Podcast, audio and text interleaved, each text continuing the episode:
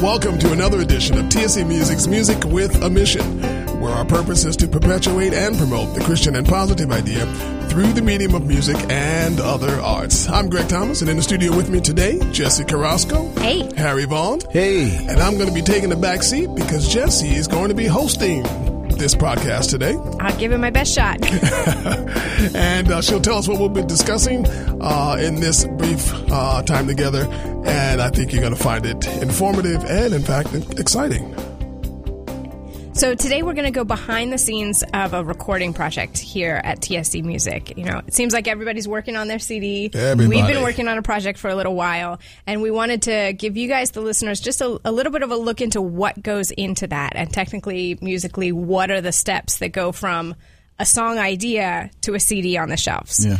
And a little disclaimer that every approach to recording a project is different. You know, we have an approach here that works for us uh, because we're working with a lot of volunteers. We don't have people just hanging out in the studio mm-hmm. waiting to be called on. You know, they're coming from work, they're coming from home and other dis- situations.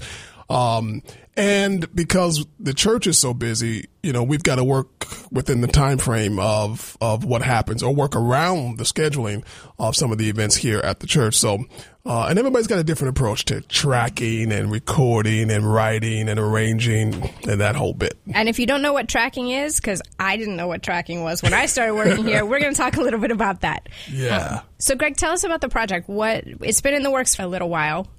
Well, some people will remember a few years ago, uh, an atheist group put up a poster uh, denouncing the existence of God, and uh, the church went on the defense, thank God, and we put up a poster, or not a poster, a billboard, just before the Lincoln Tunnel. It was a whole campaign, right? It was on the train, it was on billboards, and etc. Uh, and buses on the bus lines that said God is, and it it it, it listed 24 to 30, I guess, attributes of, of God our Father. And, uh, and it really caught on. And it was a season where, uh, I think people were, were, especially the Christian community was being pushed back into an awareness of the faithfulness of God. Mm-hmm. And uh, out of that, we decided we were just going to start writing songs based on those uh, attributes. And so the project was going to be called God Is, and that's technically what it is today. However, the songs are changing and, and, yeah. and evolving. So yeah. it yeah. may or may not be the God Is project, but it's been called the God Is project for the past two years. And the great thing about it is that we haven't put a street date on it. I, I found out that when we put a street date on uh, these types of recordings, if it's not a live worship series, we always pigeonhole ourselves. We get stuck mm-hmm. and then we end up pushing it three years, which is exactly what happened with yeah. this project. Yeah, so, yeah, so, we're still writing mm-hmm. uh, and creating new music. Oh, we're and, also uh, accepting submissions. submissions. Exactly. And so if you're listening to this podcast yes. and you think you have a great song that speaks to one of those attributes of God, uh, we'd love to hear your material and we can talk about uh, the arrangements and, and how to get those songs to us uh, at a later date. I mean, later later on in this podcast. But that's the project. We we're yeah. calling it the God Is Project right now. So we're writing with a purpose. So where did where did these songs where did they come from? Is this stuff that you wrote? Is it st- who who wrote these songs that we're working on recording? They, they come from a few people. Many of them, uh, yeah. uh, were, were, they started in the studio. I wrote some. Harry wrote some. Mm-hmm. Uh, Clay Bogan wrote mm-hmm. some. We've got submissions from other people in the ministry. Um, Cynthia, Cynthia Thomas, Thomas, and um, uh, Cynthia, Cynthia Gonzalez, Gonzalez, who used to serve yeah. here. It's coming from any and everywhere. Sometimes we, I mean, if it lends itself, we can actually take a song that's you know two separate people that don't know each other and merge them if you know the content is appropriate you know? Nice. Well we have we hadn't done it yet but uh you know that's what could happen. We're waiting for your song jess. Uh, yeah. uh, i'm still waiting for it too. Yeah. So w- once a song is written and you decide okay this is a good song for this project we want to record this song mm-hmm. what's the next step? Well well I, I think I the next step is typically what we what we end up having to do is we have to record the instruments 1st mm-hmm. where where it's it's always a common practice whether it's um, here or even in the, the secular realm they always record the drums bass and keys and then they add everything else on top of that because that's kind of the foundation uh-huh. so we, we you know we get our takes down to a, to a place where you know, it, it, it's easy for a singer or ensemble or choir to sing their parts. But then the next part is coming up with uh, background arrangements, which is for me that's probably the most fun than playing drums. And I'm a drummer. Ah. I, I prefer to put three and four part harmonies together and and um, He's actually better at it than he is drumming. I'm getting ready to put him in the choir. That's, that's pretty impressive. I stand in the back next to Mark Gastineau and we just put in some work. So, but back up a little bit. Uh, that you know that that process is called tracking. No. It- It's tracking. Um, again, like Harry said, the foundational stuff, the, the, the, the instruments that carry, for lack of a better term, the rest of us. Bass, drums, piano. The vocalists can't sing to just bass and drums. They need the keys to just, uh, you know, to get their harmonies right and to, and, and usually the piano is what we would use to orchestrate the harmonies and the vocals. And so what will happen is that we will do a, a generic sketch of a song. But what I found out for, for us, when we, when we track bass and drums, it's usually the final take. Yeah. It's rare that we They're go that back. good, or They- it's- well, why is we that? they're that good, but then we also It's time it's, consuming. It's, it's time consuming, Ah. exactly. Yeah. But then the other thing is that if the drums, once the drums are recorded, it's harder to go back. You can't punch in, which is another term Ah. we'll talk about later. It's not as easy to punch in with drums as it is with piano and keys. In other words, with this technology that we have, you know, if Harry misses a crash or, or, or, or messes up on a, on a fill, it's not as easy to go and punch in and, and, and just that little section and then keep recording and keep the rest of the stuff, which is something we are able to do with So- other instruments today. So that being said, Harry, when you're recording your drums, do you have to get it in one take? Um, I You have to try get to the perfect take. I try to get it perfectly. I mean, it, it in essence, I- I'm trying to play as skillfully as possible Mm-hmm. because I know that it's you know it's time consuming. There's you know some money's involved, and time is money. Yeah. Especially when you you know if if we have outside help helping us do this stuff, so you get it done quick, so that way you keep the cost low. Yeah. And you go home and practice, so that way they don't have to spend half the day getting a song right. And I think that's the key.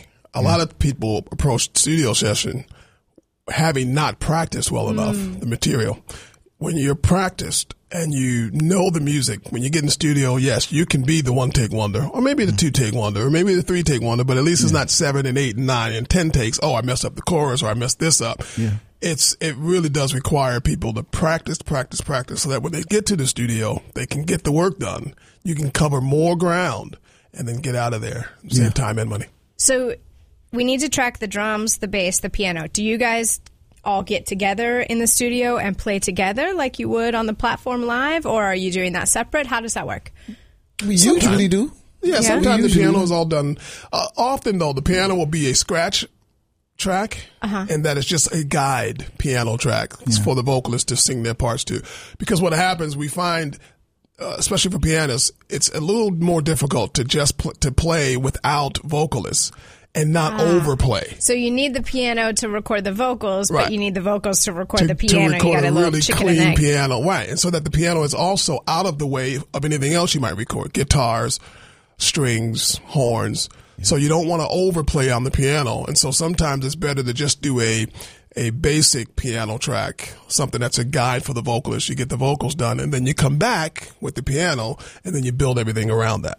and this may be obvious an obvious question, but the, the technology that you're using allows you to record all those things separately and then edit them and move them around and It's that, amazing right? technology today. uh, I could be in Brazil recording the same song. He could be in Timbuktu.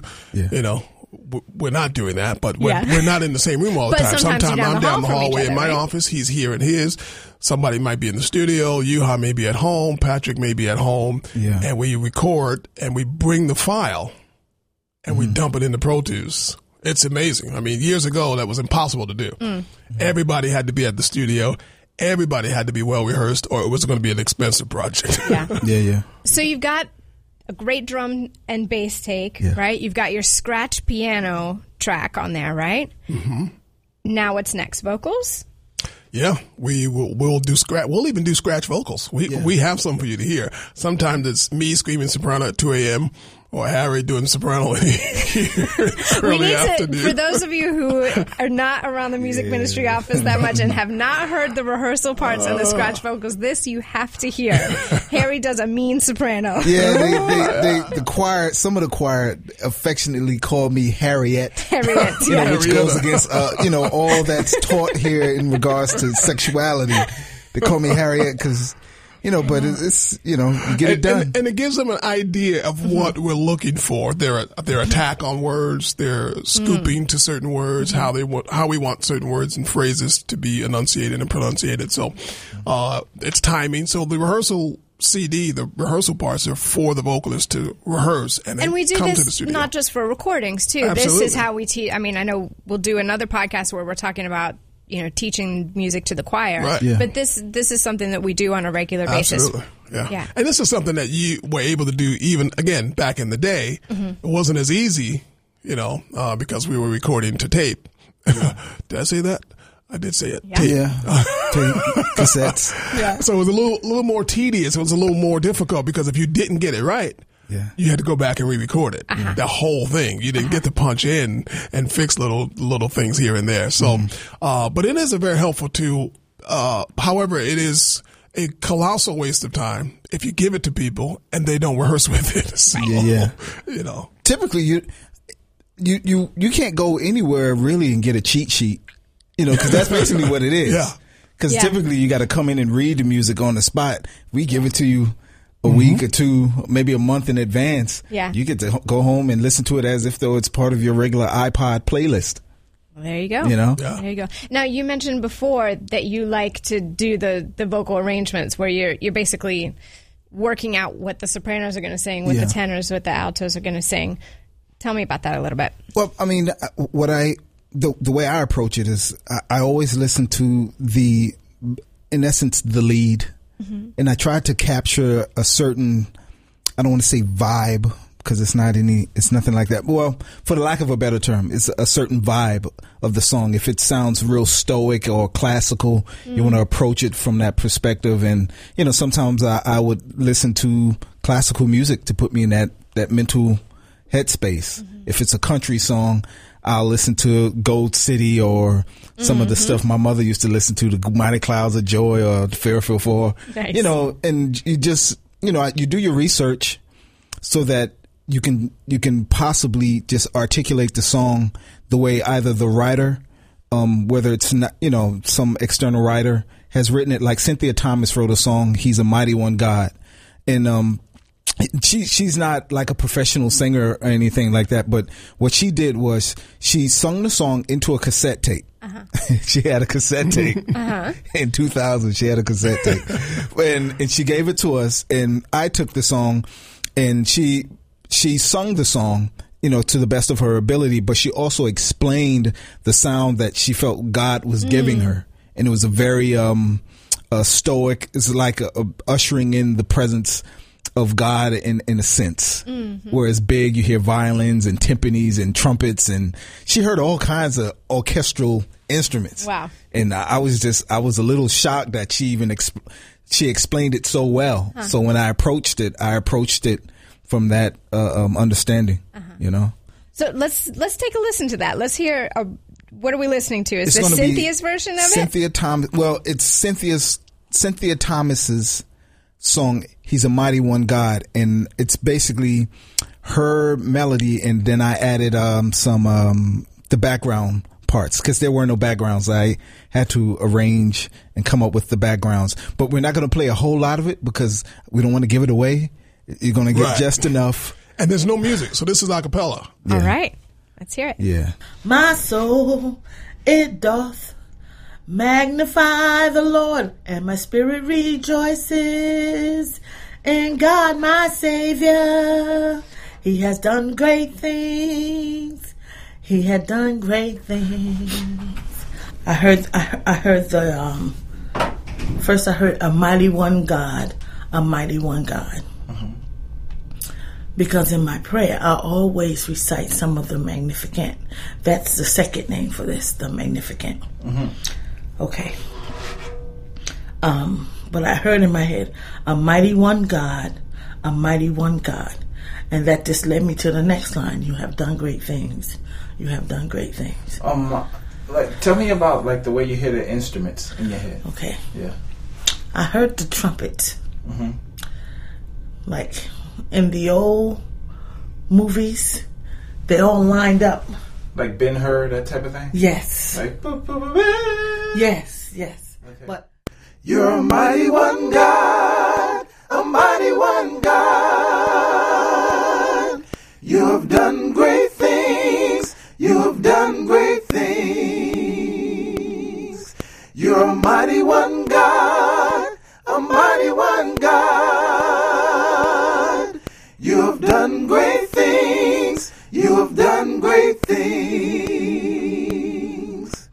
My soul, it doth magnify the Lord, and my spirit rejoices in the God of my salvation.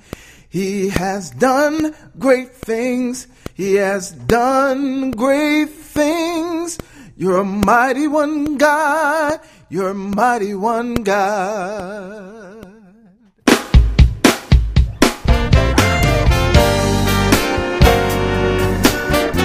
The adult and youth praise choirs are just two of the many ministries that make up TSC Music. We're also looking for volunteers in other areas of music ministry. Are you a musician, an actor or singer, a video editor, or an audio engineer? Perhaps you're great at learning song lyrics and quick on the computer, then projection ministry could be the place for you. Or maybe you enjoy meeting new people and talking with them about music, then you'd fit right in with our sales team. If you're a music lover looking to find your place to serve, we invite you to apply online. Visit the website tscnyc.org and click on Get Involved.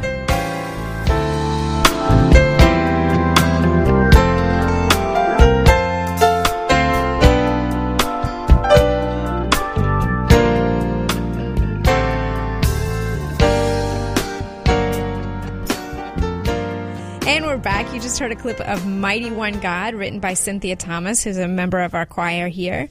And so when you have a song, you've got some initial uh, bass, drums, piano tracks, you've got a vocal arrangement, you've made a rehearsal part so that the singers can can learn their parts. So now you just get the choir together and, and record them? What's next? Our, our approach has been uh, because we have this studio space backstage. It's not a huge space, but it's big enough to get a good ensemble in there. Uh, it's easier to work with smaller groups and then layer them to get that bigger choir sound. And then if we wanted to, we could add the choir on top of that to really get the, the full choir sound. Uh, but it's much like what we do even in our services. We've got 12 people on microphone and then we've got the choir mics. And so not everybody is directly mic'd. Um, and we do that for different reasons. But uh, so what we'll do is we will send it out to the session singers. We'll email them the parts. They have a schedule now for the rest of the year where they are. They know that they're in the studio and they already know what songs uh, they're to be working on. So this song in particular, they will get the parts and be expected to, you know, knock it out. Now there's always a little bit of rehearsal going on. You know, from the time we send it out and the time they come to the session, we may have tweaked a few things. We may say, well, let's attack this word that way. We, so we do some vocal styling uh, to really get the kind of effect we want on the song. But we have found that in the space that we're using, that it's good to go ahead and record all 12 people. One shot, maybe do a second shot. Uh, it's a good ensemble, so they they seem to be working well together. And ironically, the room sounds good, Yeah. you know, which is uh, a rare thing. And so once we've done that, our next phase would be then to do maybe, if necessary, to do sectional rehearsals. And then we'll, we'll do the whole song again with just the altos and then just the tenors and then just the sopranos. And the purpose for that is so that we have isolation. If the tenors are not big enough in one section, we can actually boost them up from the isolated tracks. Uh, or if they're too loud, we can pull them down, you know, Yeah, yeah. or if they totally jacked it up, we can fix it. Where you good. can't fix any section in a group when you do a recording, you know. So if an alto messes up, that whole thing has got to be redone. So how does that when you've you've got these twelve singers in the studio? Well, first of all, how do you even choose those twelve singers? What are you looking for in in selecting that group? you're gonna get me in trouble So, uh, or not. no, no, we're, we're, we're looking. no, the reality is we're looking for. I'm looking for the best singers. So, question about it. Some of the best. Now, I got a lot of singers here, but I'm looking for some of the best. And, and what makes you one or some of the best? One, you have good pitch. Two, you have good timing. Three, you have a good disposition. you, you know, not necessarily in this order, but uh-huh. you, you love the Lord. But then what I'm finding out also helps in the session is that people who have studio experience, mm-hmm. they know how to flow in a studio environment. Some people are just so giddy and, you know, they're talking between every take and it mm-hmm. takes you a lot of time to just say, okay, let's do another take. And now you got to round them up again or put them all, you know what I mean? It's like mm-hmm. wrangle them all back together again. So some people have good studio etiquette where they know, all right, I just did that take. I'm going to wait a few seconds while the reverb dies off or the whatever effects that they have on my voice. I'm going to be mm-hmm. quiet for a few seconds. And then I'm not going to go into happy mode and happy conversation when the engineer is trying to give me instructions about the next thing. Cause now he's got to, you know, he's got to wrangle the group again. So those, those five elements really do help, uh, when you're pulling together, um, session singers. Yeah. And also, um, I guess diction and how clear, because you really want that message to get, you know, to, to get through. And if you don't really understand what they're saying, if it's kind of like, ah, da, da, da, da, da, the Lord, it just kind of, you know, leaves You people wanna hear those lyrics, yeah, right? you need Yeah. to hear the lyrics. It's Yeah. important. So, what should a, a studio session ensemble singer, if they're coming to the studio, what should, besides learning their parts, what should they have in mind, or or how should they prepare for that? I think one of the things we uh, I want to point out about sessions that we do here is that we're not working with professional singers. So, when for the most part, I'd say ninety nine percent of our singers here are just people who grew up singing, grew up in the church. Many of which are not haven't haven't grown up in the church singing, so they but they just love to sing, and so they're good background people. You know, but for studio, we we're taking the you know the cream of the crop. Uh, and so, in addition to having been well rehearsed and paying very close attention to what they're hearing on the rehearsal CD, you know, if you know that you work a nine to five and you have a session that night, you got to know to pace your day. Mm-hmm. You got to eat the right things. Mm-hmm. You got to be well rested. You got to be in a frame of mind where, you know what, I could be singing the same song for the next two hours. So if you're easily agitated, you've got to be in the right headspace. Your heart's got to be in the right place. And so it's all of those physical, mental, emotional things. Mm-hmm. And, and even you got to eat, you know, like I said, you got to eat the right things. And so if you know you've got, uh, bladder, a small bladder, you don't want to drink a whole lot of water before then because then we got to wait for you to go out and come back for every session. Yeah. And one person can totally change the dynamic of the sound that we that we may have already had in a previous song or another part of a song. Uh, so it's all of those things. Everything comes into play. If your if your heels are too high, hey, you, you can take your shoes off and make sure there's an odor eater in there. You know, so we you know because we're in a confined space. It's very practical You know, things it's all make of a big that. It's, difference. it's yeah. a mint. If you know that you've got halitosis, it's all Yeah. of that stuff. Yeah, because when you gather around those mics, you're up close with each other's faces. You are yeah. rubbing elbows, you're rubbing shoulders, and you are singing in each other's face. And so grief. they got to take into consideration all of those things. So that's why I prefer, prefer people who have studio experience because they think about this stuff. Yeah. I'm going to be right in so and so's face or right in so and so's ear. And you know, I had a burrito with a lot of onions today. Yeah. And that's- You want to be right when you come. So So what is the what is the walk me through the room setup? You have are they all on one mic? Do they have individual mics? What's that Um, the setup room setup like? for the uh, alto, soprano, tenors. Um, since we're we're dealing with twelve, and we, we you know we try to stick with groups of four. You know, we, we you got four sopranos on one uh, microphone, then four tenors on one, and then four altos. But then we would have two uh, overhead mics to pick up the overall ensemble. And then you know, like Greg said, um, once you get that, um, after they do one or two takes, maybe three takes, he may go back and uh, choose to um, do some kind of isolating type of um, near field type of uh, vocal treatment where you know you're really getting that clear articulation of certain words and you know phrasing and what have you. So what kind of mics are those? Oh, well, And make it simple because I don't know much about mics. well, in, in microphone um, in the microphone field, there are three types of mics. You have dynamic, cardioid, and ribbon mics. And typically, when it comes down to recording of singing, you want to use a cardioid because they pick up the room in a particular pattern, whether it's um, wide or They're, they're a lot more sensitive. Yes. Cardioid condenser mics are a lot more sensitive than your uh, dynamic mics, which are more live performance type microphones. You know, I can be right here on a cardioid mic, and depending on the pattern that I have it set, I can move to the side of it, and you won't know the difference. Yeah, but this is like extremely technical stuff, and I Yeah. know for That's why I somebody it's going keep way it simple. It's kind of hard to keep that simple. Yeah. And they're expensive just- microphones. yeah. You know, Yeah. you, you can get cheap. Well, not cheap. You can get inexpensive condenser microphones today and really get a good sound. It really depends on the engineer and how he mics, he or she mics, and what they know about um, uh, audio treatment when they're done. You know, so you don't have to spend three thousand dollars on a microphone, but you can. You can spend ten thousand dollars on a good condenser mic. You can spend two hundred dollars on a good condenser microphone, and still really good uh, get really good sound. So, Greg, in we just did a studio session a couple weeks ago. Uh, we were recording the ensemble vocals for a song called "He Remembers His Promise." Mm-hmm. Now, as we did that, you, Greg, were in the room with the singers. What are you doing there, and what are you listening for? I'm I'm in there. I'm directing, but I'm also I'm directing. That's what I'm doing. I'm almost kind of like directing vocal traffic um, because there's certain cutoffs that I'm looking for. There's certain entries that I'm looking for.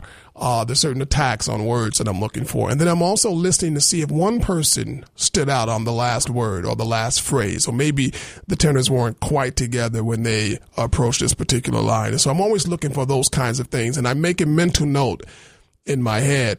Uh, I'm learning now that I'm not always stopping them when I hear something that don't, that doesn't work or that's not exactly right.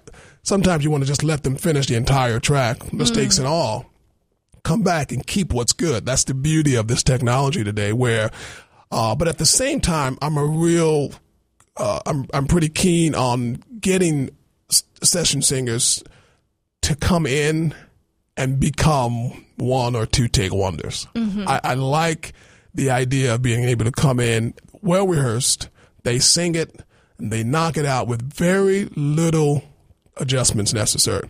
Because the thing about those sessions and those times, those moments is that they're genuine. You can't recreate them. The vibe is there. It may not be vocally perfect, but it, it just flows. You know what I mean? It's, it's mm-hmm. almost like a worship set. Mm-hmm. And, and you don't want to try to recreate that. And, and it's very hard to capture an anointing in the studio. But when Yeah. it's there, you don't want to mess with it. Yeah. You know, so sometimes less than perfect is perfect. Yeah. If you listen to some of the earlier recordings back in the day, nothing was perfect.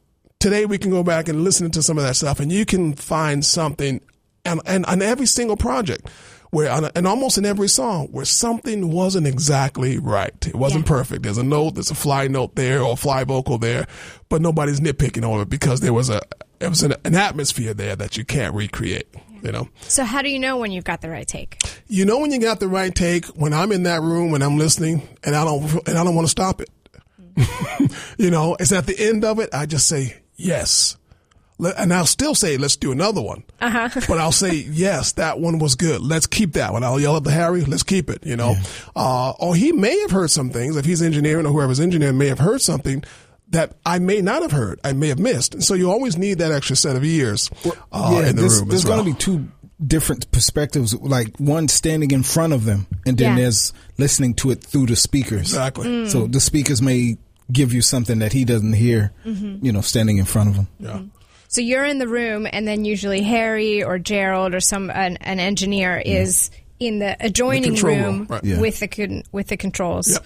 Yeah. Yeah. Uh, and so, what is what is that role? What are, what are they doing? Um, just making sure, eh, pretty much that you know you got nice levels. Everything is is clean. You don't get you know any um any technical glitches like crackling in the mics or you know distortion. You know stuff like that, and also you know adding on to listening for you know excellent takes mm-hmm. and excellent performance.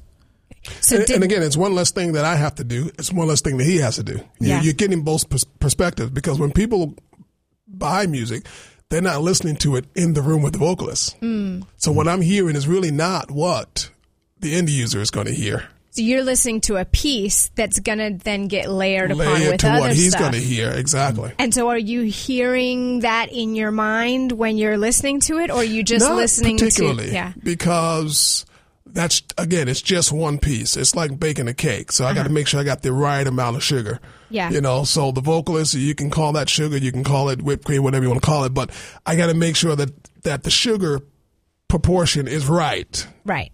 And as long as I know that's right, all the other elements as we can start to add them, we later. Mm-hmm. can exactly. Yeah.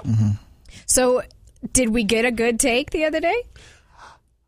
No. No. Uh, Can we listen to a take anyway? Let's listen to it. It's not bad. Yeah. It's really not bad. Uh, but I definitely want to redo it. Uh, and I think the reason it's not what I wanted to hear is because, I, and I totally forgot that I didn't have the same group of singers Mm. this week Mm-hmm. or that week. Uh, two were out. I had two additional ones, so I had a whole we had about other seven balance. altos exactly. and like three sopranos So the balance was completely different, and I, I had forgotten about the fact that um, the balance was going to be different. But the other thing is that I had different people, and so I was looking for a, a particular sound that came from four people who were used to now singing together, which were now not singing together. I had two people who were brand new to the session, so they were still they they they you know they need some time to to adjust. They need to be allowed to to have a reasonable adjustment period before they can really get settled in and start singing with other people. It's not it's not as easy. There's some professional session singers, you know, doesn't matter who you put them in the studio with, they knock it out. yeah. You know, and, We're and in this case, exactly. In this out. case, we're Yeah. we're working through it. You know, but we did send everybody what they did because the, one of the best learning pieces, one of the best learning techniques, is to listen to yourself and figure out where we missed it. And I wouldn't put a whole, too much emphasis on even being professional because being Mm-hmm. a, a professional just means you can do something well. Uh-huh. There are people who aren't professional who do that thing well. Yeah. You know. And there might be people who get paid to do it who don't do it well. Exactly. Yes. Yeah. I kn- yeah. I'm not. I'll stop right there. Right. So let's take a listen. This is a group of non-professional Yeah. Times Square Church session singers, and this is probably going to be everybody's first listen to this original song. He remembers his promise. Little piece of oh, also in this particular track, um, one of the imperfections that you might hear is some crackling, which is some of the the technical stuff. Yeah. That All right. don't So whose want. fault is that? Is that you? I wasn't here. Oh, I actually got sick that day. That was a different engineer, but yeah. Okay. I was sick that day. He remembers his promise forever.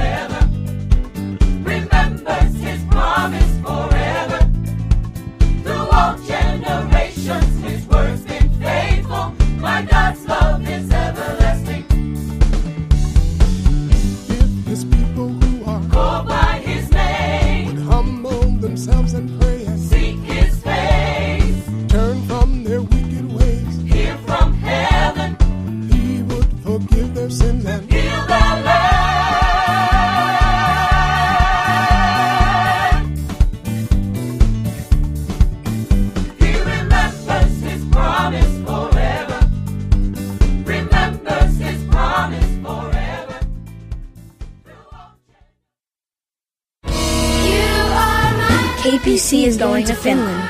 It's our first mission trip. A group of kids from the Times Square Church Kids Praise Choir is traveling to Helsinki, Finland this June. We'll be part of an evangelistic children's choir outreach. We're so excited to worship and share the love of Jesus. A lot of the kids in the choir are from the inner city, and we need your help to be able to go. If you'd like to help sponsor a child to go on this mission trip, visit tscnyc.org. Just click on the KPC Ensemble Traveling to Finland banner to make your donation online. Thank, you. Kitos. Kitos.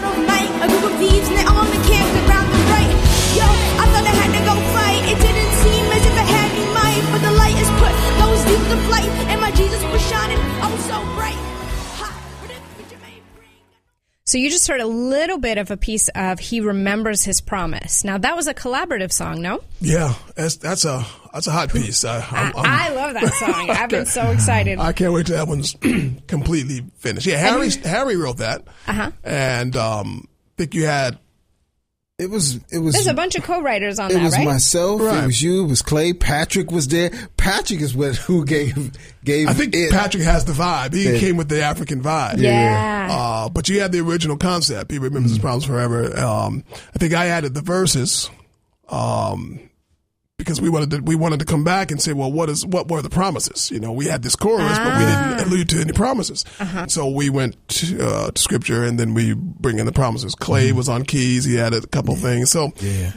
you know, when we're in the room like that, it's a it's a joint effort. It's, it always is, you know. Uh, and what what I'm finding as a, a songwriter situation like this is that, you know, you can get into nickels and dimes and quarters and pennies and say, well, I bought 25 percent of this song, or I bought the you know chorus, or I. Bought, you know, we're skipping that whole process because it's a it's a waste of time. One, everybody brings some. Sometimes you just bring energy to a room, Yeah. and without you being in the room, this other piece wouldn't have happened. Yeah. you know what I mean. So sometimes mm-hmm. it's really just energy, or you know, the African vibe that you're hearing there. That's so Patrick. You know, we like to imitate it, but Yeah. I That's mean, him. you know. Yeah. sometimes, although you may have contributed more words, it's probably the hook, and hook the hook is usually very few words. Yeah. and that's literally what people, you know, grab onto, and Yeah. they take that. You I know, wrote the most important part. Yeah. Well, you know, yeah, yeah. but I, I'm just saying, you know, just to agree with Greg is just, you know, you all had a part, and it's all important. So Yeah. don't get hung up. By the way, the previous song, um, Mighty One God, mm-hmm. Cynthia bought in her recorded version on tape, but then Harry crafted those vo- those vocals. She didn't have a mm. choir arrangement for this mm-hmm. song, so that becomes a collaborative, you know, collaborative work. uh, Even though they were never sitting in the room together. Exactly. You know, she bought what she had, and Harry just took it and worked with it for a little while, and before you know it, boom, you got this whole elaborate thing that, in reality, she doesn't have the ability to produce. She Right. would never have written that. You know what I mean? Because But that's Harry just not would her have skill. never written it without Exactly. her original. Yeah. Right. Exactly. And uh, d- d- for those who are listening, that is one of the best ways to submit a song to TSC Music. Ah. It's like even if you're not the best of singers, you know, sing it out and then explain, you know, What how you you hear. Yeah, because then it helps us because then we're just kind of in the dark trying to figure out what to do with it, and you know, And we've got a lot of music submission. Well, you know, because you Oh, have. I know. I've, I've worked many times on organizing those binders full of uh, songs, and we're still working on working through them. So, so if you've already submitted one, doesn't mean we're not going to do it. It's just me. It just means we haven't gotten to it yet. You're one of many uh, here at TSC Music. But we haven't forgotten. Yeah. So we've recorded the ensemble vocals, assuming you've gotten the right take, Mm-hmm. whatever that that means. Now, do you is is that it? Do you put on? Do you stack other? I know sometimes in the in the studio you've stacked one take on top of another. What's that about? Yeah. Well, stacking sometimes, if you want that choir effect and you want it to sound bigger without bringing 150 people to the platform, uh, you will do multiple takes of the ensemble and pray that they get it as close with some nuances, you know, with, mm-hmm. with a few minor different nuances because you don't want it to be exactly the same because then you can't really hear it when you stack it. Two you know, there's nothing right? different, right? Yeah. So you want that live natural thing that happens when you get tired of singing a song 15 times. So you do two or three takes and then what happens is in, in the mix, which we can talk about later, sometimes the engineer will do things like, uh, you know, reversing frequencies and doing stuff like that to make it sound to not only fatten up the vocals, but to give it that live space, you know, so mixing is all about space and we'll, which we'll talk about. Um, but that's that's what the, the stacking is. It's it's putting one ensemble on top of another one, so you're making it sound like you know instead of 12 people now you got 24, and you do the math. You know, 36, 48. Are you going to do that with this project, or are we bringing the choir in, or are we still working that out? I think some songs are going to lend themselves to choir. Like he remembers. I mean, that thing later on in that song, you got to have a choir. You got to have that congregational vibe. Yeah. So my thought is that we do this on a Sunday night. if you don't add the choir, they would be really upset because it's that Yeah. kind of song. Like, how you? How come you didn't add us? Did you teach it to them yet? Do they know it?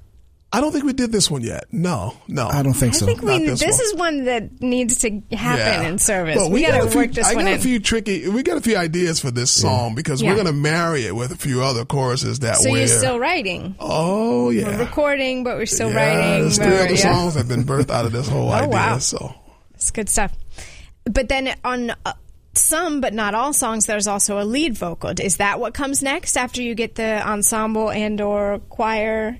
Uh, yeah, it depends. You know, we, we, we always, we always have to find the right voice for every song. Right. Just because you are a lead vocalist doesn't mean that the song is for you. Right. So, uh, and sometimes a lead vocalist is that, you know, sometimes that's the last thing we do, be honest with you, because we're still f- trying to find the person who has the right approach, who's Yeah. gonna, who's gonna deliver, you know, has the right delivery.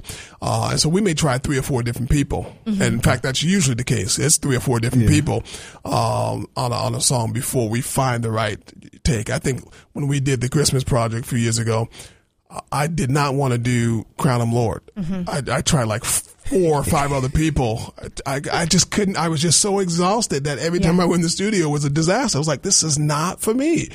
And um, and then one day it happened, and I was able to just get it out. Yeah. But I was so glad to be done with it. I was like, God, there's got to be somebody else in here who could do this song. You know, so you you go through those moments. It was the same with me, like uh, Christ the Everlasting Lord. Uh-huh. And I don't know, it's it's a it's a simple song, but once you know around the mid the middle section, closer to the end, it gets pretty high. Yeah. and it's it's We very needed Harriet. yeah no no it's not- you don't need that because that's a technical thing you don't want. But um, but it although I can hit notes, you know, doing the whole Harriet thing, Yeah. you know, singing in a regular tenor voice was hard because it, you know, it pushed me to a point where I'm just, you know, at first, at one point, I thought I may have torn something in my Oh, throat no. because it was so high. I was like, wow, I think I taste blood. Oh, but, no. You know, but, and for those who are listening, in a future podcast, Greg is going to do a podcast based uh, uh, on vocal techniques, That's going to be a good one. and it's it's it's going to be real good. Let's hear let's hear a little bit of that song. This is from the Christmas in Times Square uh, recording project that we did a few years ago, and here's Harry, not Harriet, singing Harry slash Harriet singing singing the high notes. Christ the Everlasting. You you wrote that song, right, Greg? I, I wrote that one. Yeah. Who is this child the angel did speak of? Christ, The everlasting Lord, Who is this child, son of the highest? the everlasting Lord, Who is this child, born of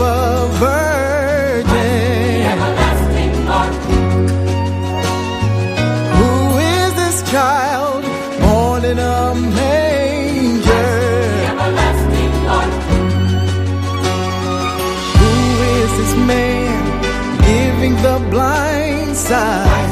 the everlasting Lord, Who is this man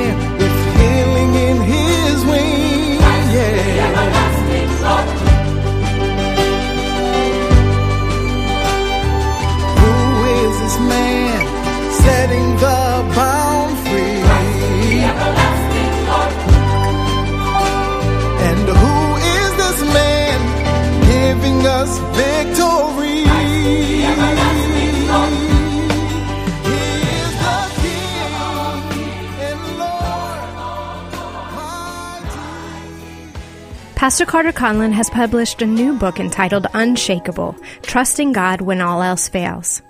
In the book, he writes, You have believed and trusted in God. Perhaps you started out with much faith and promise for the future, but now you often feel like the psalmist who cried, My God, my God, why have you forsaken me? What if I told you there is a divine purpose? Would you be surprised to learn that you are in the very center of God's will for your life? We're entering a perilous time in history in which your life and testimony will be a priceless currency for the kingdom of God. Jesus is putting a deposit of his life within you for the sake of others. He's making you unshakable. For more information on this book and to order it online, visit tscnyc.org. And we're back. That was a little bit of Christ. We have a lasting. No. Christ, the everlasting Lord. We have a lasting Lord. Well, we do. We do. We do. We have a lasting. No, I told them a story during the break about my daughter singing all the way through the parking lot and the YMCA going to swimming lessons after we'd been listening to that song, Christ, we have a lasting Lord. but the song is called Christ, the everlasting Lord. Yeah. Um, so when you're recording a song, once you've got the vocals, you've got the ensemble, you've added the choir in. If you're going to get the choir, maybe you've got the lead vocal, but we still have some instrumentation to put in there too. Mm-hmm. And sometimes the other instrumentation comes between finishing background vocals, maybe laying a new piano track. Sometimes the other instrumentation happens even before the lead vocalist. And for me, my approach is a lot of times I, I want as much music as possible for the lead vocalist to be able to really get into the song because, uh, because if they're going to be singing it and they're going to feel you know, the warmth and all the elements of the song, you want to have as much of it there as possible. Strings, if the strings are going to be there, let's get them in there before the lead vocalist has to do their part Ah, because they makes get to feel the ebb and flow of the song. And so their approach to, uh, to it is going to be more, um, uh, lively, for lack of a better term. And so, uh, you want to have all those elements. And, and so, you know, if it's strings, if it's horns, if it's, you know, guitars, uh, other bells and whistles, percussion, you know, all of that stuff plays into, you know, this next element, which is the mix. Um, but you got to have skillful musicians who understand that all of these instruments have a space Yeah. In the musicological spectrum. You know, they they have a space and they and they've got to know to stay in that space and stay out of the other space. You know, and not crossing the middle. You never, you know, the only time you're crossing the middle is when you're you're asked to solo something, Right. Or Because it's not that- a guitar solo. the whole way- Exactly, way exactly. through. And so finding good musicians who understand musicianship mm-hmm. and understand getting in that space and staying in that space. Uh, a good engineer and a good mix engineer loves that because that makes his or her work super easy. No, I, I- I disagree with Greg. That space is very important, live and recorded. Yeah, See, and if they can't do it live, they're not going to do it in the studio. So you mentioned mixing. So is that the next step? That's the next step. You got all the elements done. You got the editing done. That means you've chopped it a little bit uh, because you do your editing and then you still have to clean up. Yeah. Still some cleanup to do. You know, And the editing is what exactly? Is that choosing the right take? Is that what It's- is the editing? It's process? choosing the right take, um, uh, making sure that you know, in, in case somebody dropped a pin up against the music stand, you know, those type of little Cutting small things. out. Yeah, Mhm. just cutting it out. Are you doing like an auto tune job on there? Are you fixing vocals? Are you? you know, we haven't used that. Yeah. Uh, we we haven't. That And- that type of um, uh, technique is starting to fade away. Like now, I think people are really starting to get Mm-hmm. It's back li- to it's been a singing. little Get to sing. overdone, yeah. Exactly. Yeah, Which is yeah. Because you can tell. Yeah. Yeah. Oh yeah. You, you can tell Yeah. when a vocal has been been uh, dressed up and designed. So going into the studio with the the expectation that they can just fix it later Yeah, is yeah. not the way to go. So you know- No, because at some point you're going to have to do that thing live, and it won't be there for you. so you better. Proof is in the pudding, buddy. Yeah. So the editor is basically doing the the initial little cleanup then. They're cleaning up. And sometimes what we'll do, you know, sometimes we'll just have a guitar player just play. Mm-hmm. Maybe not, you know, let's say it's somebody that we don't work with on a regular basis. It's not part of the band. Let's say it's a musician who's not a part of our regular band here. We send tracks off to a guitar player who just has a different feel, and this is the kind of music for him. We'll send him the tracks and just say, hey, just give us three takes. And they will play throughout the entire song. They're not thinking about space. Ah. They're just playing licks and they're hmm. doing stuff and they're giving us nice little things. And they're kind of writing their part because it's not like sense. you're telling them, "I want mm-hmm. you to play these notes charted exactly, this way," right? Exactly. And then what we have the privilege of doing with the technology now is getting that track back, which we absolutely know is not going to sit in the mix. It's not going to sit in the song Mm-hmm. because he's playing too much. But we get the editor gets to chop and mm. keep what we want. So I want a little So, guitar here. I like the way he played this little. It over might be here. a lick that he did in the chorus that I want to add to the verse. Ah. I can move it and with the technology, pick it up, move it, and put it in the verse. So that's the other part of this that's that makes remote recording awesome. Can't do that a whole lot with vocals. Well, you can, you can, but it's hard. To, it's a little more difficult. Because um, the, the room environment, you know, if if you get like four different people and you send the tracks four different ways, and they do it all at their home, one could have carpeted walls, another person could have tiles on the wall. Or, it's or gonna train in sound the different. background. You Yeah. know. Yeah. So it's going to sound different, and it's, Yeah. it just makes it difficult. So then the mixer. That's Mixing next. process. Yeah. Yeah, yeah. What is what is that? That's that's putting everything in its proper space. Sometimes, and that's that's got everything to do with levels. Mm-hmm. How hot the the the organ should be. Mm-hmm. Bringing it down in a certain section, bringing it up in another section, bringing it down in another section, cutting it out completely in another section. Mm-hmm. How how out front should the guitar be? Is this a guitar driven song or is it a piano driven song or is it the whole band and then are they in their elements? So the mixing process is getting all of that in its proper space, getting the levels right. But then the mixing process also includes effects, mm. reverb, delays, gates, and other things like that. That that that you're going to put on the on the on the overall mix. That's going to give it that spacious sound. It's EQ. It's a lot of EQ.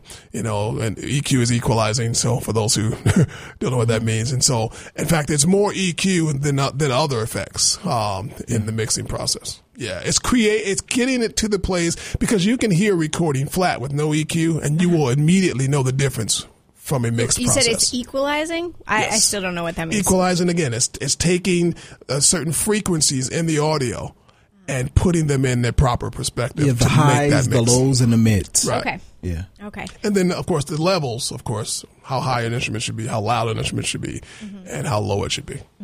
And is the the person doing the mixing is that somebody who's been in the recording or not necessarily? Not is it better one way or the other? Not necessarily, but in the mixing process, we we got to be there. Yeah. Ah. Yeah. So you and you and Harry, you've been in the recording, but now you need to be involved in that. we know what we wanna hear. well. because like it, you know greg like for for the albums that we do here if greg puts out a certain sound profile because when you listen to Hillsong versus uh CeCe Winans versus um, some black gospel uh, music versus some country music they all sound a little different you know so not just because of the style of the music, Yeah. but the way that it's recorded and mixed. Yeah. And, you know, Hillsong is very wide. You know, it sounds like they're in big halls and it sounds like U2 or uh, one of those big rock bands. So Yeah. they approach it from that perspective. So if Greg says he wanted, wants it to sound kind of uh, uh, like, um, uh, uh, like a Hillsong meets black gospel music, Mm-hmm. you know, you got to figure out a way how to mold it to, to do that successfully without it being kind of weird in Yeah. a sense. Yeah. And there are ways to do it. Um, there, there are ways to do it. I think nowadays you're starting to hear that a lot more like with Israel, Uh-huh. Israel Houghton, Houghton, Houghton, Houghton, What? Is, how do you say It it? I don't know. it's Houghton. Houghton. So you know. what makes a good mixer then? someone who's sensitive to what it is you're looking for and they won't argue with you mm. in regards to your vision. They mm-hmm. just do it because that's their job is to get it done. and they know they know what's what what a particular genre should sound like. Mm. Uh, so because you know I don't you don't want a rock engineer mixing engineer to you may not want him to mix your your gospel project, or you may not want the classical engineer who has a totally different approach to mix your rock project because it totally it totally changes the mix. And so a good engineer is going to understand how to use EQ to enhance vocals and to warm vocals. Um, they're going to know how to put uh, how to sit your vocals in the mix and how to sit all your other instrumentation in the mix. They're going to understand how that all comes together and how to use EQ to do it.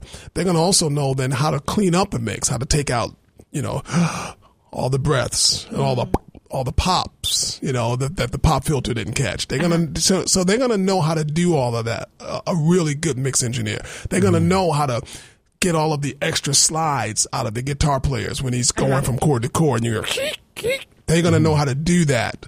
Um, and they're Or gonna take the time, them in or keep want. some of them in Yeah. because you don't want to take them all out. You want some of them to be uh, natural. They're gonna know how to say, "Hey, I hear a siren in the back." They're gonna have good enough ears to say, "No, a truck did go by." Yeah. There's a there's a low frequency rumble, Yeah. you know, and they're gonna a good mixer is gonna be able to a person with a good mix ear is gonna be able to say uh, to hear that, and they will often hear things that we don't hear. Yeah. You know, no, somebody outside is yelling. I heard it. You know, Wow. I mean, here at the church, um, it's somewhat related. I mean, he doesn't necessarily mix our recording projects, but our house engineer is sensitive like that. That's Ivan. Right? Yeah, and he has like so much knowledge that um, if you're not really prepared to get the answer, you probably shouldn't ask him the question. He's question. not the guy you wanna because ask. would You might find out more than you really want years of history, and you're just kind of like, so the on switch is where, you know? But I mean, he's the man. He he he. But he that's Yeah, what it Ivan, takes, we yeah. love you. In case you're listening, yeah. we appreciate you. So now that it's mixed, then is it done? It's- there's one, maybe two more phases. What comes next? You got that mastering phase. So what is mastering? That's a really good question because a lot of people have hmm. different answers to this uh-huh. question. But mastering really just takes the mix to the next level. Okay. It it create it it it takes that mix and it opens it up in a sense. It's like the mix is in the box, and I'm going to use this analogy f- for lack of a better one. Let's say it's perfectly mixed and it sounds great in the box, Uh-huh. but the mastering opens the box. He opens all the flaps on the box, and now it comes out, and that's what you hear in your hi-fi system. That's what you hear when you're in the car and you've got it cranked, because you can have a good mix, and then you put it in your car, and it doesn't sound the same.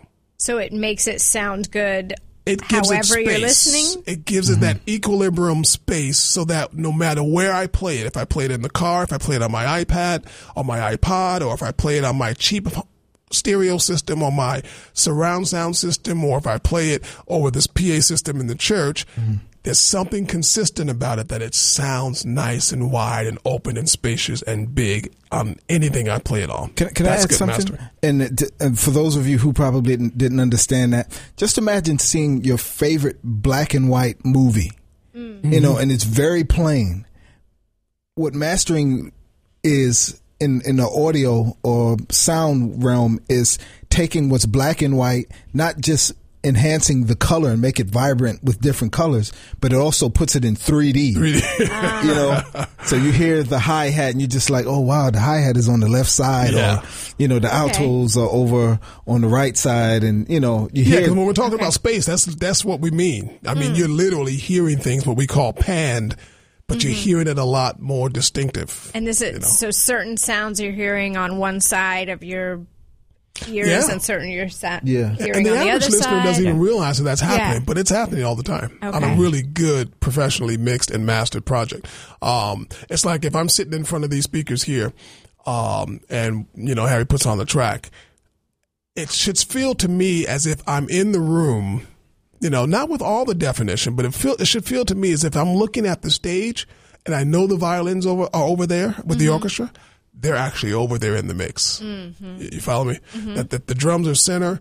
Then that, that percussion section is actually center in the mix. That they're coming, and you can get that effect with you know with very simple equipment, just like this, um, uh, in your mixing and mastering process. before mixing and mastering.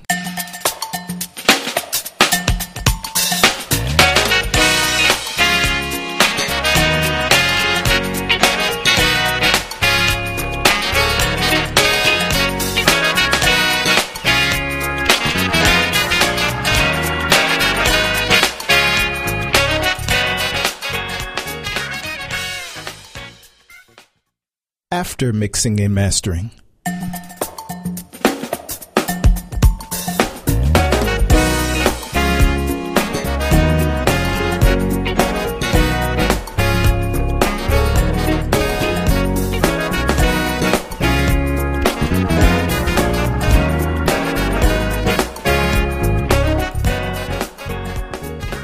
So the the person doing the mastering, they're not actually opening a box and they're not actually making a, a 3D 3D movie. Those are the analogies. But what are they actually doing? Are they doing this in a Pro Tools? Are they doing Oh, like what are they? Good question. Yeah, yeah, yeah. I like this because she, she really wants to know. I see, like, yeah, so so no, they're not necessarily opening a box. It's an analogy. We're trying to paint a Yeah. picture, uh, and they and they and the mastering software is actually pretty simple. It's in fact, it's not nearly as complicated as the rest of the process. The So this of the is a different software than like a Pro Tools where you're doing your right now. Pro. Tools has mastering capabilities, but most people don't use it for mastering. They're, they're simple.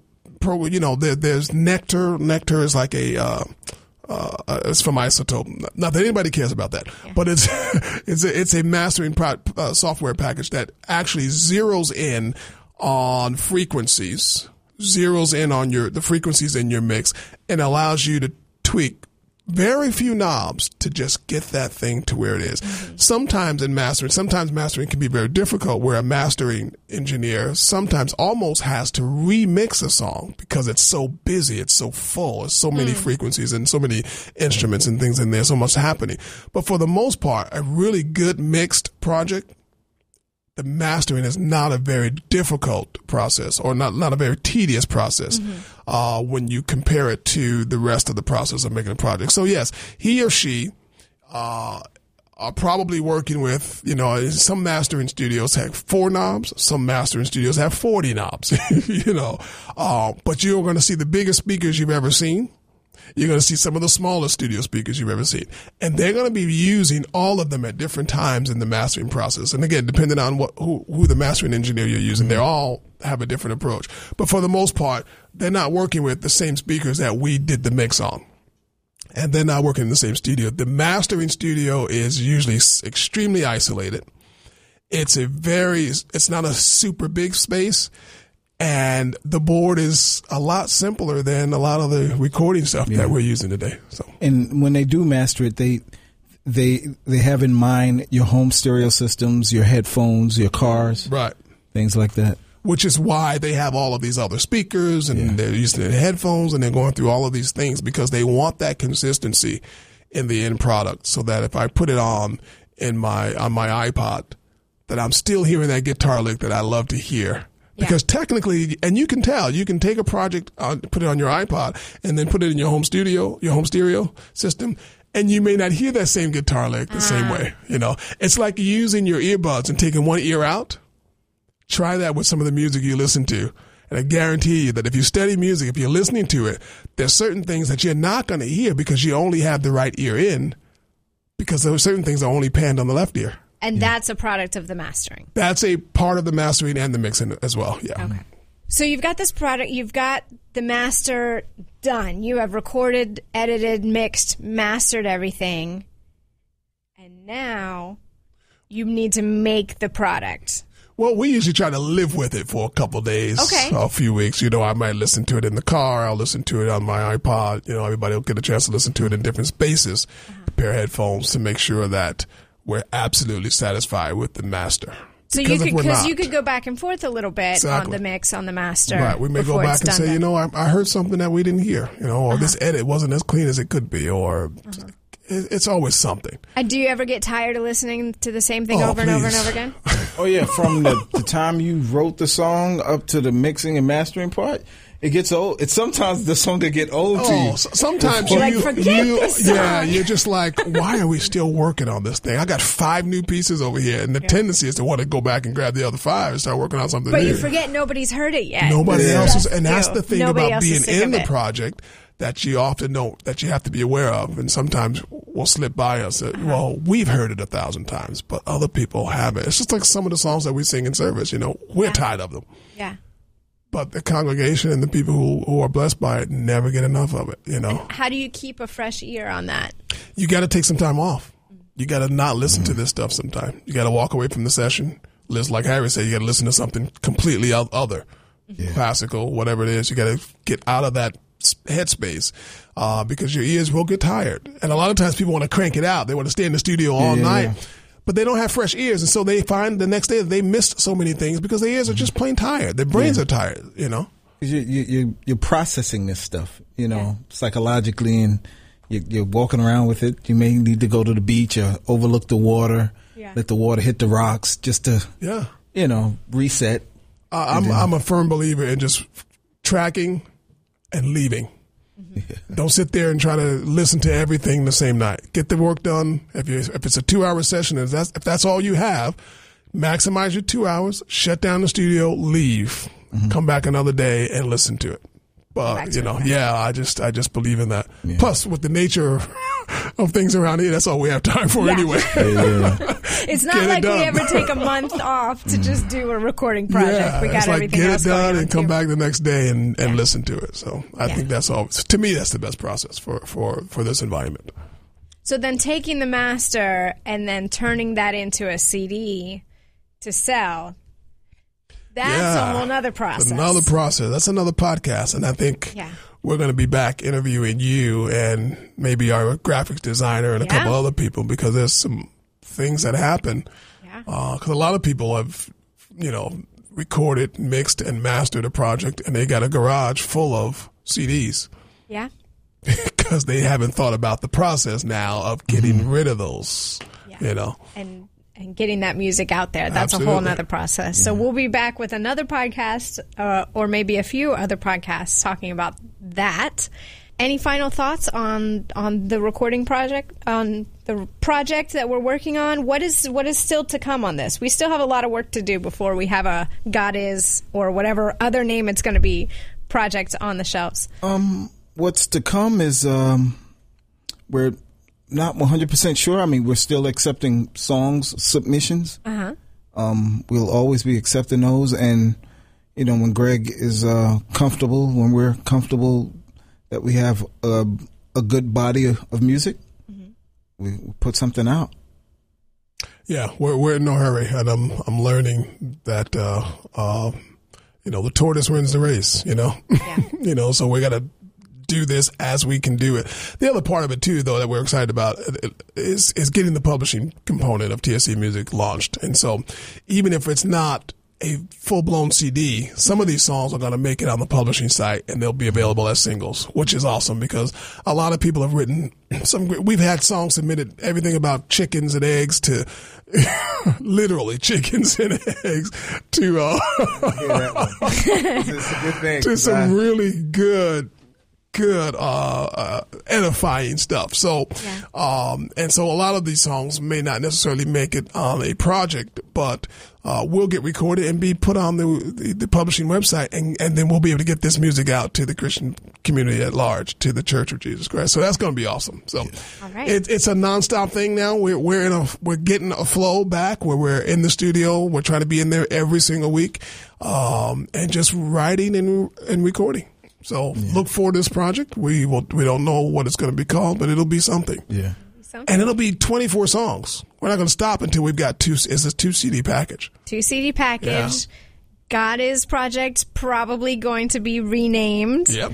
Um, if you've got songs, uh, and whether it's for this project or even just to be published, something you think that the choir could sing, uh, how should people send that to, to us? How should they submit that? They should submit their songs to TSC Music at 1657 Broadway, New York, New York 10019 to the attention of Jessie Carrasco. And uh, she'll get it and she will start cataloging it. She and Mark Walker. Uh, or you can send it to Mark Walker uh, as well. But at that address, um, uh, and make sure that you do your diligence by copyrighting your material. Send us a copy of the lyrics and send us a recording of it. And again, don't send us, you know, you don't have to go to the studio and record it. You can be at your kitchen table you know, set of spoons and forks and do your own rhythm thing, you know, use a bottle cap to create, you know, horn sounds. Uh, but, but, you know, just tell us what you hear and sing it all the way through. Don't talk through the song. And a lot of people will sing a verse and then they'll start, you know, doing a dissertation and then they'll go into the chorus. Sing the whole thing all the way through once, you know, and again, it can be on cassette. You can send it to as MP3. You can send it to as WAV file. Um, but those are the met, that is the method to get it to us. And also, don't don't feel offended if we if it's something that we can't necessarily use right now. It you know we could possibly use it in the future. And there's a lot of different uses for songs. Yeah. I mean, not every song is going to lend itself to the choir singing it in service. Not Yeah. every song is going to lend itself to a recording project that we're working on now. But I mean, sometimes I, I would guess songs can sit there for years, but then they, we come back around to it for a, to meet a certain need. Right, right. It may be the background music to a video clip. Thanks, Greg. Thanks, Harry. My this has pleasure. been welcome. very informative. Sure. And remember, if ever we put the messenger before the message, we have failed to present an unblemished gospel. I'm Jesse Carrasco. I'm Greg Thomas. And I'm Harry Vaughn. Join us next time on Music with a Mission. That was pretty good. That was pretty good, Jess. Pretty. Thanks. It was Join us again next time on TSC Music with a Mission. Take joy, my King, in what you hear and let it be a sweet sound in your ear. We sincerely hope and pray that this podcast is a sweet sound in your ear. We also hope you'll join the conversation online because Music with a Mission doesn't end here. Check out TSC Music on Facebook to share your thoughts and get regular updates. Follow us on Twitter at TSC Music Tweet and don't forget to use the hashtag MWM Podcast. Watch and share video on our YouTube page at youtube.com forward slash TSC Music TV. And of course, you can always email us at music at timesquarechurch.org or visit the website tscnyc.org forward slash music. Portions of music in this podcast provided by TSC Music, produced by the director of TSC Music, Greg Thomas, mixed and engineered by DJ Vaughn, and our project manager is Jesse Carrasco. Be sure to join us next week for another edition of Music with a Mission.